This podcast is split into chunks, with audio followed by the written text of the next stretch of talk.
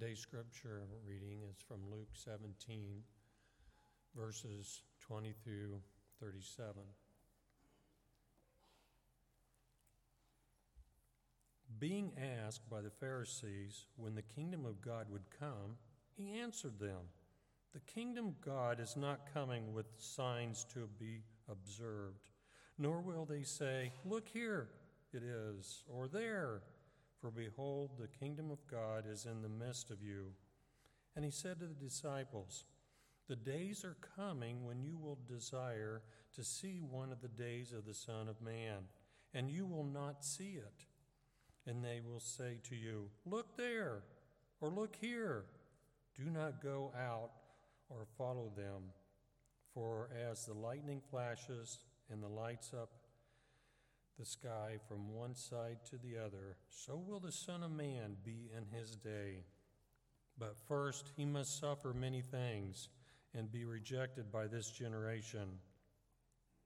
Just as it was in the days of Noah, so will it be in the days of the Son of Man. They were eating and drinking and marrying and being given in marriage until the day when Noah entered the ark and the flood came and destroyed them all. Likewise, just as it was in the days of Lot, they were eating and drinking, buying and selling, planting and building. But on the day when, the, when Lot went out from Sodom, fire and sulfur rained from heaven and destroyed them all. So will it be on the day when the Son of Man is revealed. On that day, let the one who is on the housetop with his goods in the house not come down to take them away. And likewise, let the one who is in the field not turn back. Remember Lot's wife? Whoever seeks to preserve his life will lose it, but whoever loses his life will keep it. I tell you, in that night there will be two in bed. One will be taken away, and the other left. There will be two women grinding together. One will be taken and the other left. And they said to him, Where, Lord? He said to them, Where the corpse is, there the vultures will gather. The Gospel of the Lord.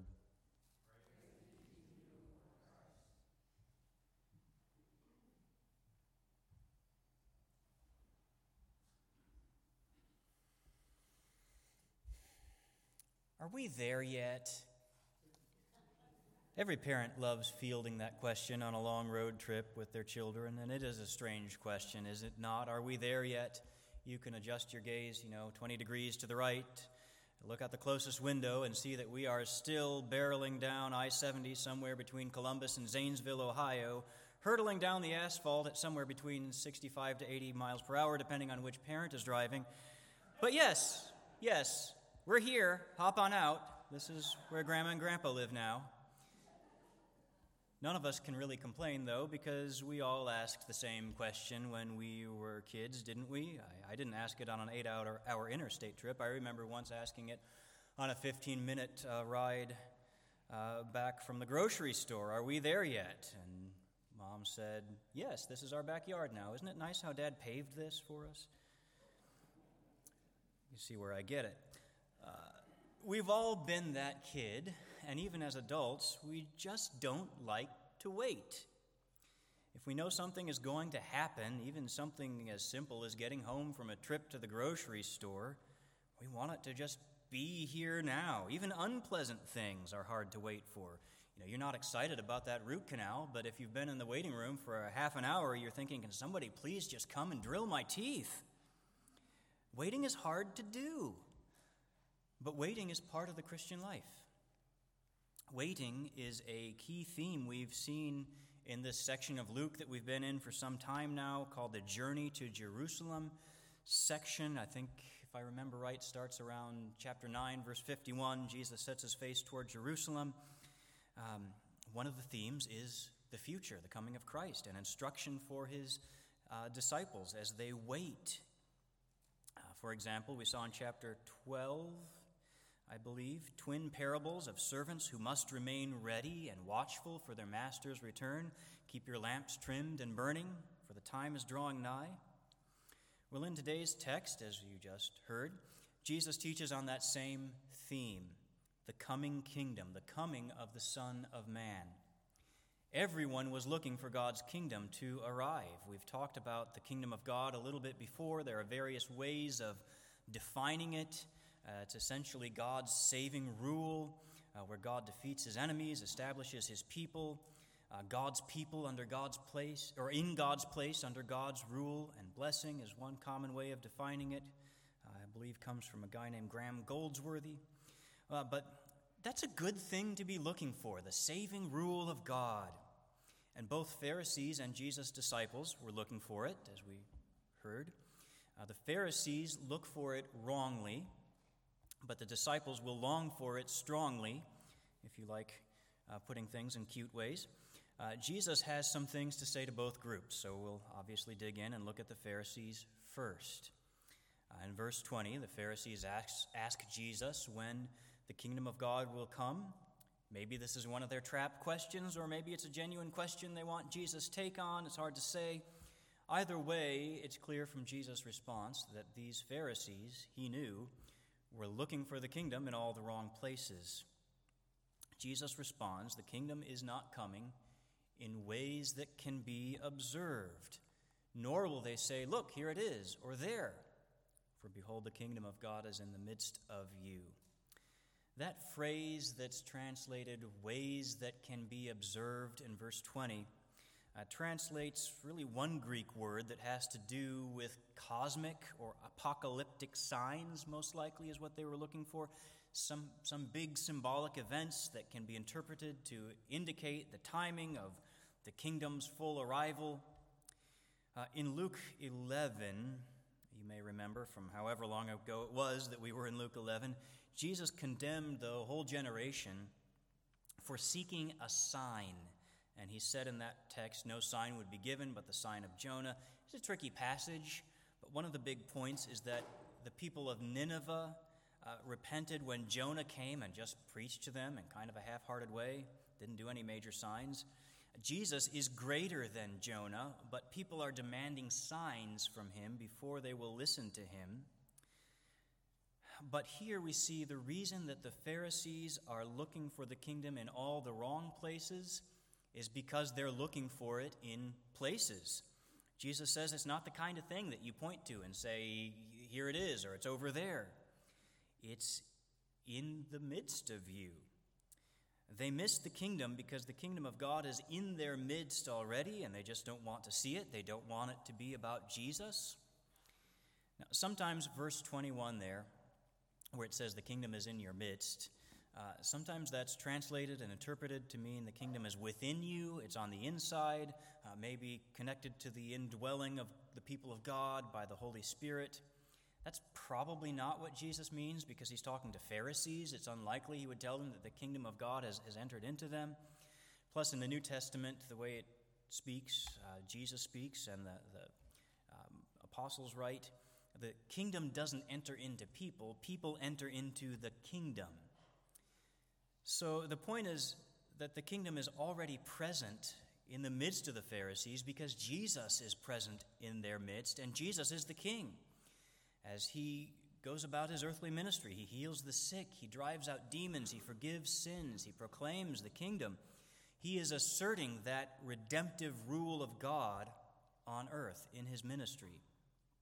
As we've already seen in Luke, Pharisees miss the kingdom because they are looking for big cosmic apocalyptic signs that God is about to come, and really what they're looking for him to do is to give righteous people, as they are in their own eyes, to give righteous people what they deserve.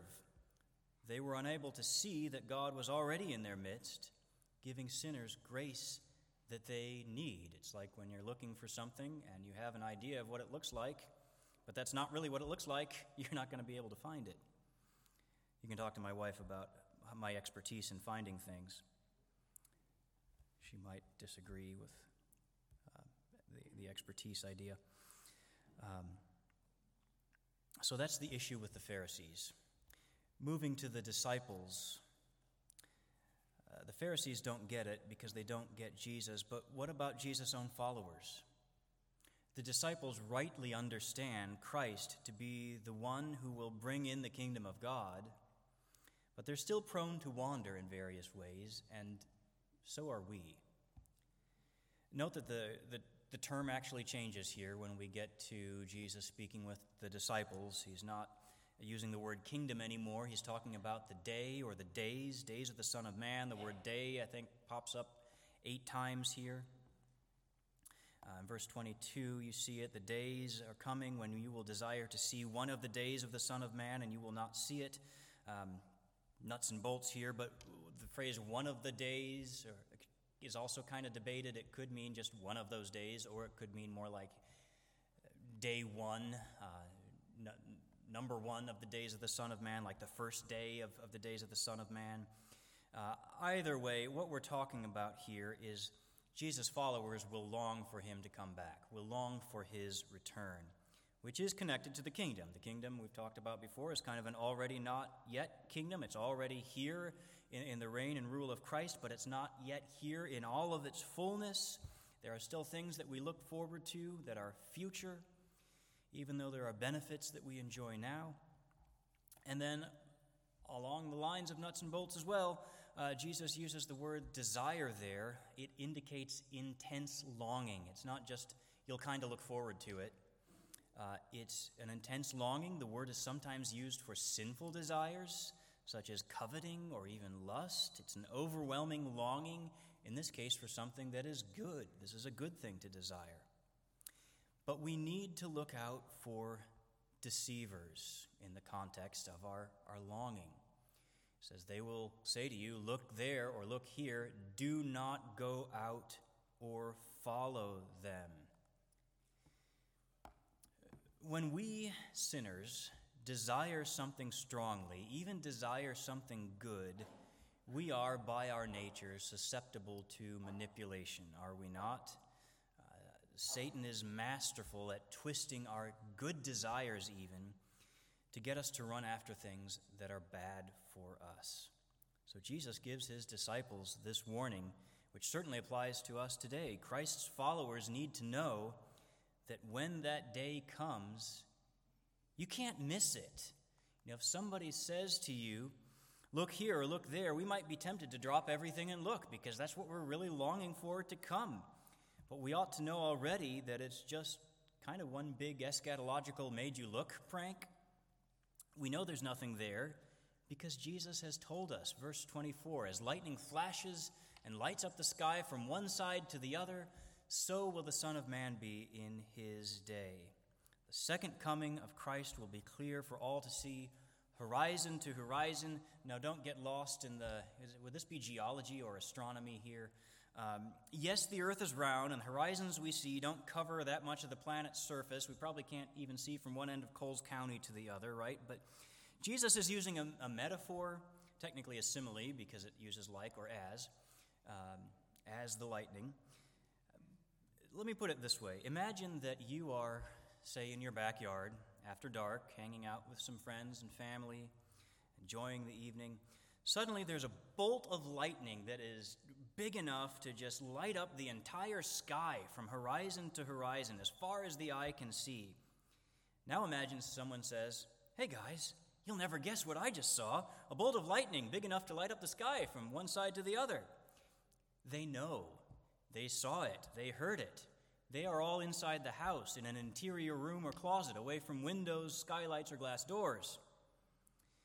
On the other hand, if you're outside enjoying a peaceful evening and someone says that same thing, I saw a bolt of lightning that lit up the sky from horizon to horizon, and you saw nothing of the sort, just you know, crickets uh, chirping and birds singing or whatever, uh, you probably will think that at least one person there needs to go in for some tests, and it's, it's probably not you.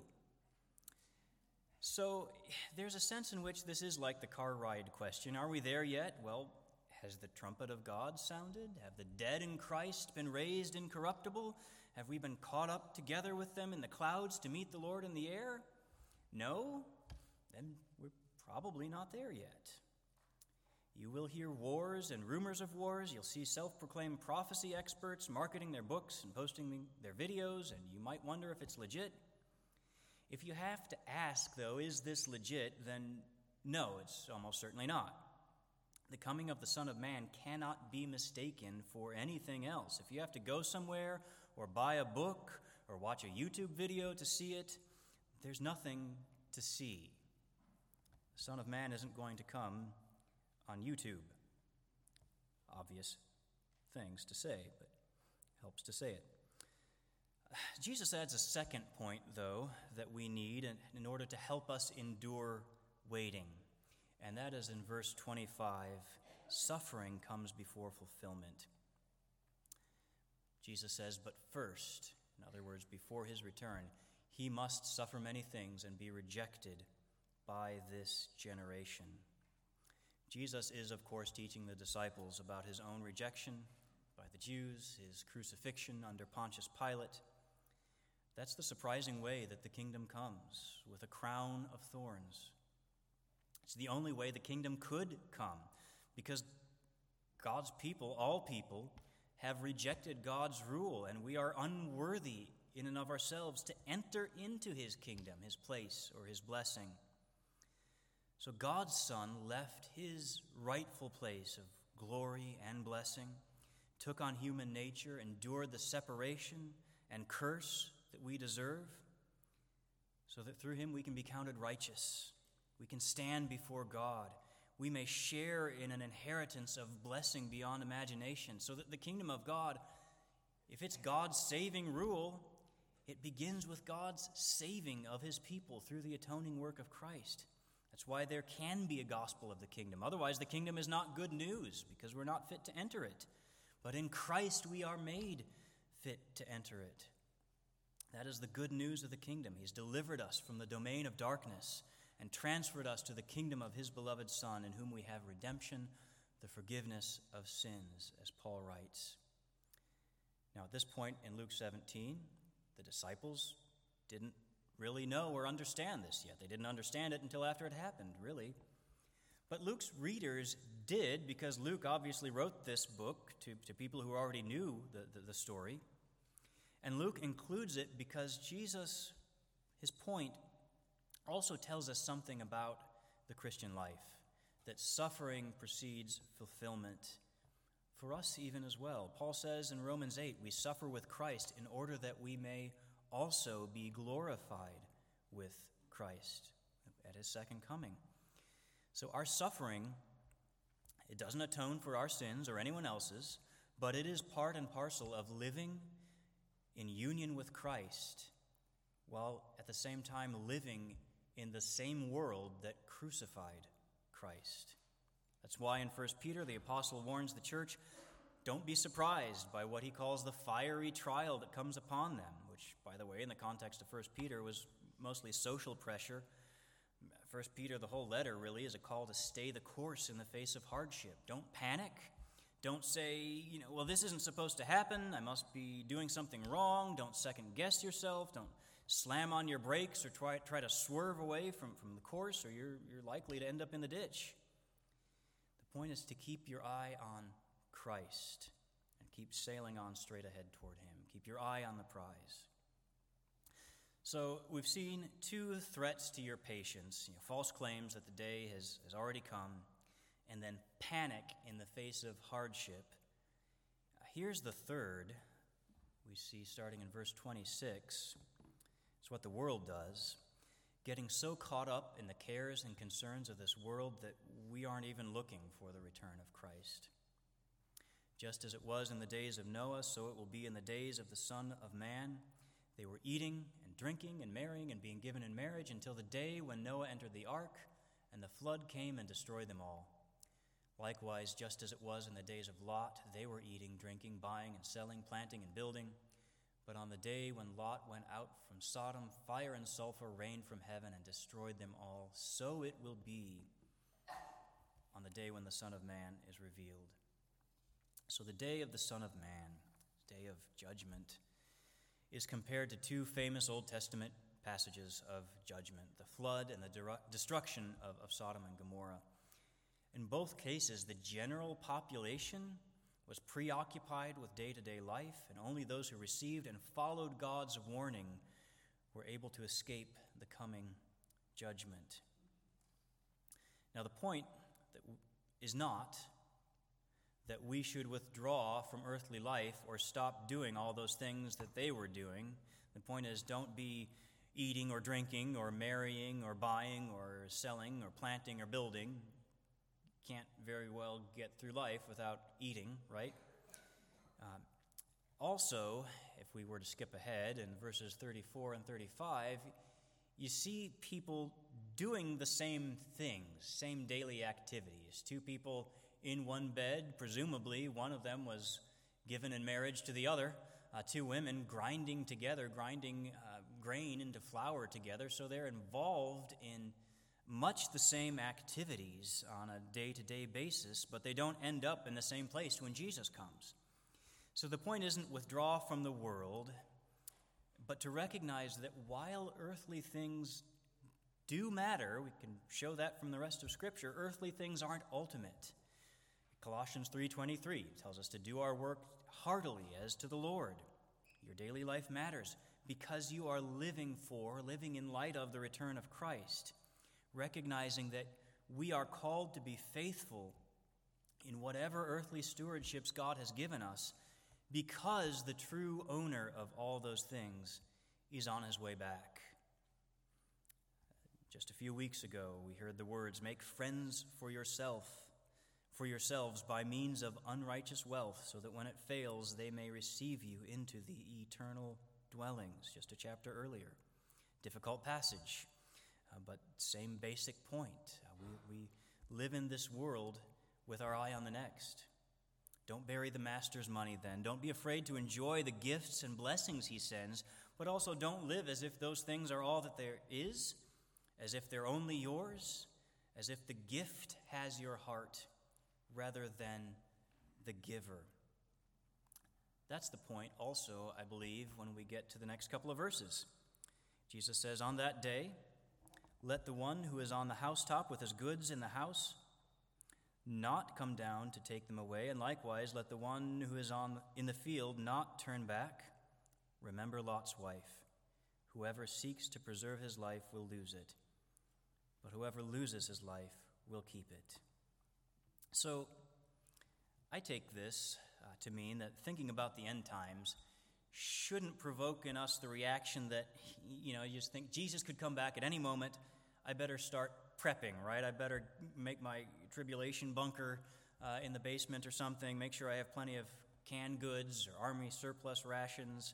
It's not a lesson on survivalism in case of tribulation. It reminds me of uh, uh, my friend from childhood, his crazy uncle, who know, stockpiled weaponry and surplus rations, convinced that the government uh, was going to come after specifically him. And to be fair, in his case, they probably should have. But uh, verse 31 I don't know whatever happened to him.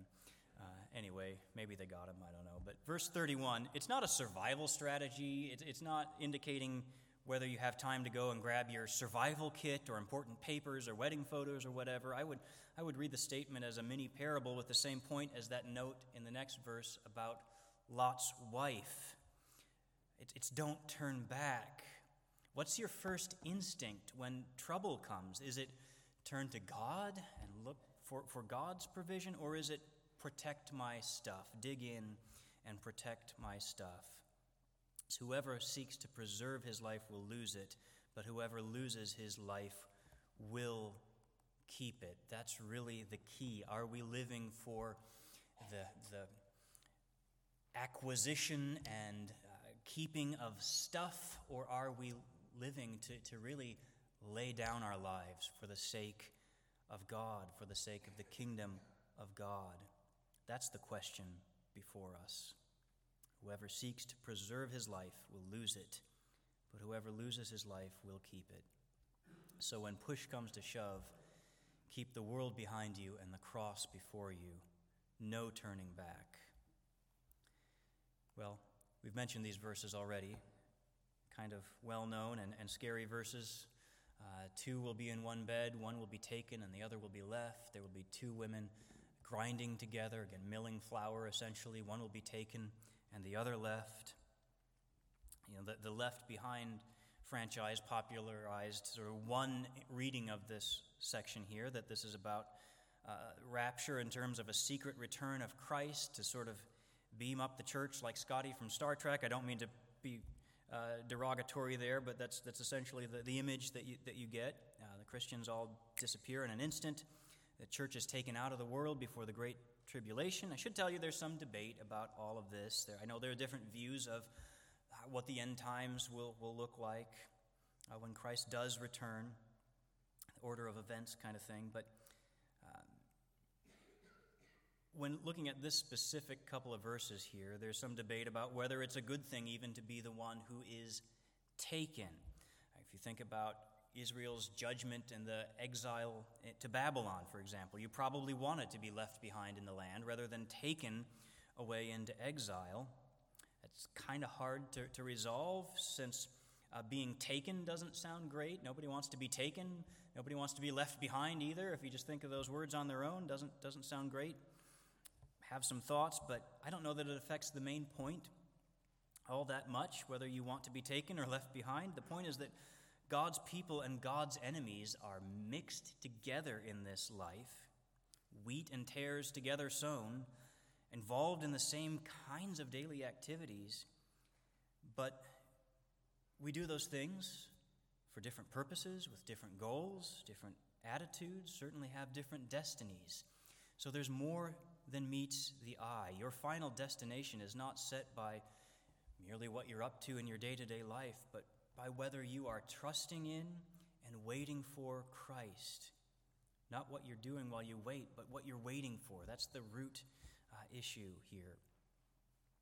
Now, it is legitimately difficult for small children to sit still in a car for more than 30 seconds or so. They are hardwired to want to move and play and learn and experience things. That's how God made the little monster, the little blessings. But still, our longing for the return of Christ is on a greater level. When the saints cry out, How long? it is not just a whiny sort of, Are we there yet? It's an expression of a good and godly, holy longing that He has given us by His Spirit crawling, crying out within us, groanings too deep for words. But if we get worked up over predictions from self appointed prophecy experts, or if we panic in the face of hardship, it does make about as much sense as if my kids actually listened to me on I 70 when I tell them this is where Grandpa and, live, and Grandma live now, if they actually did hop out of the car well, we're barreling down the highway. The results could be just about as catastrophic on a spiritual level if the focus of your faith is shifted from the finished work of Christ to something else. That's catastrophic. And we shouldn't be surprised that those who want to shift your focus from Christ's promises to their own predictions may have an agenda that, that is counter to Christ's promises, may be trying to sell you on a different gospel. Beware. On the other hand, if we become so content with the things of this earth that we cease longing for Christ's return altogether, that makes about as much sense as a kid who just wants to live in the car forever. To be fair, on the bottom of our car, there does seem to be a lifetime supply of food built up. But you'd probably find that those six month, six month old chicken nuggets uh, do not satisfy. They may do the opposite of satisfying. If anybody wants to help clean our car? No.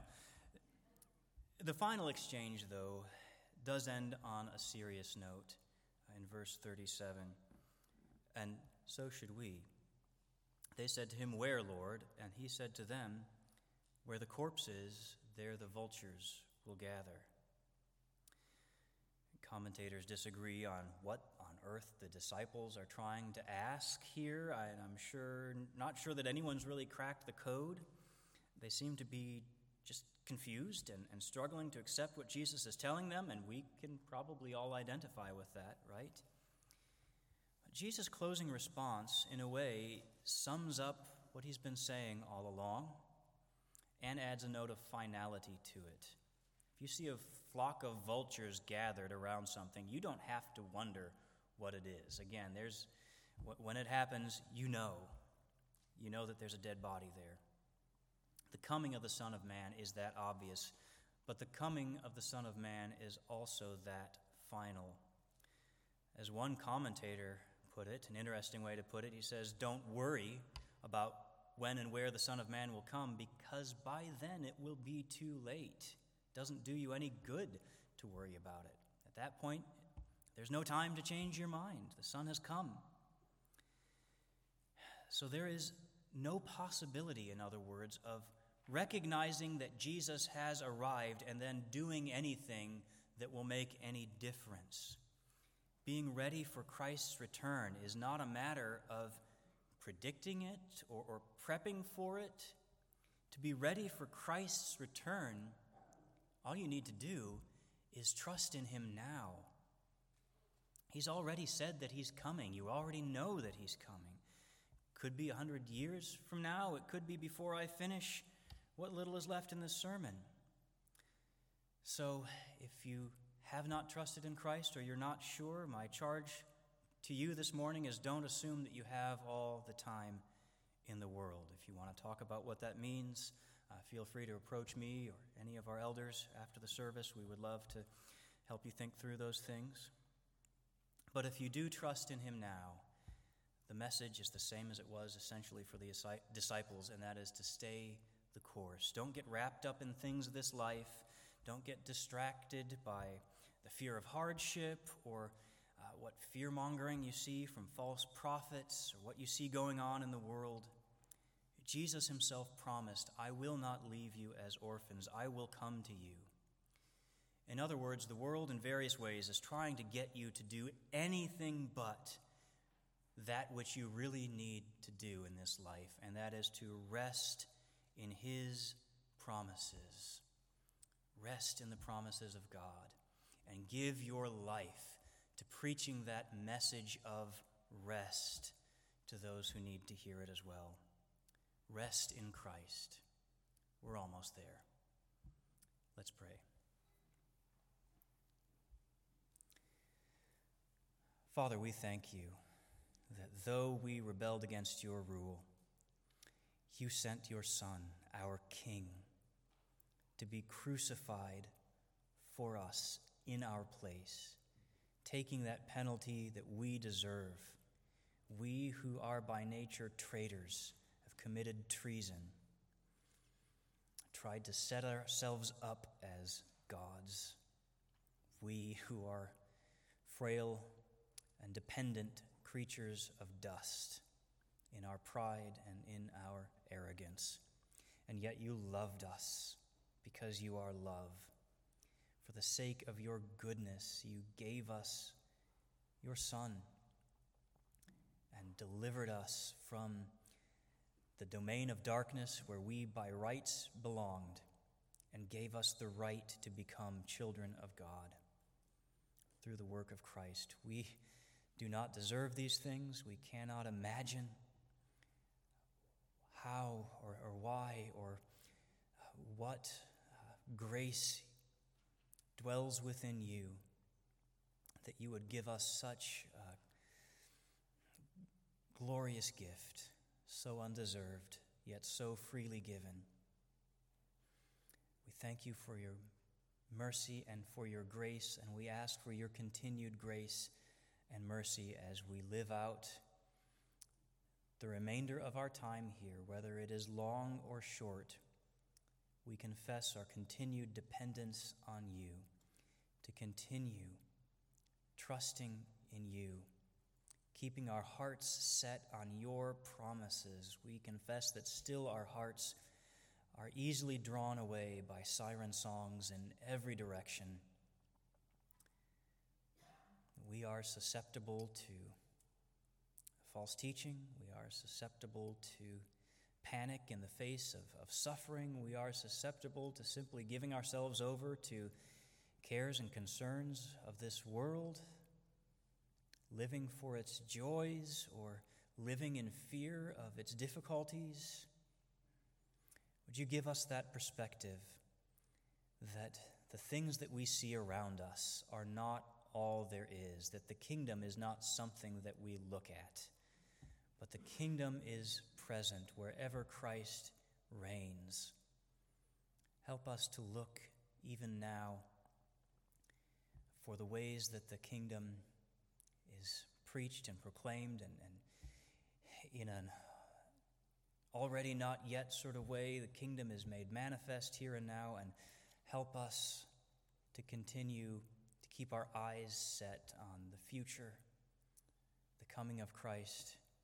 When everything is fulfilled, every tear is wiped away, we are made new. When we see our Savior face to face and worship our God and King. We ask these things in Christ Jesus' name. Amen.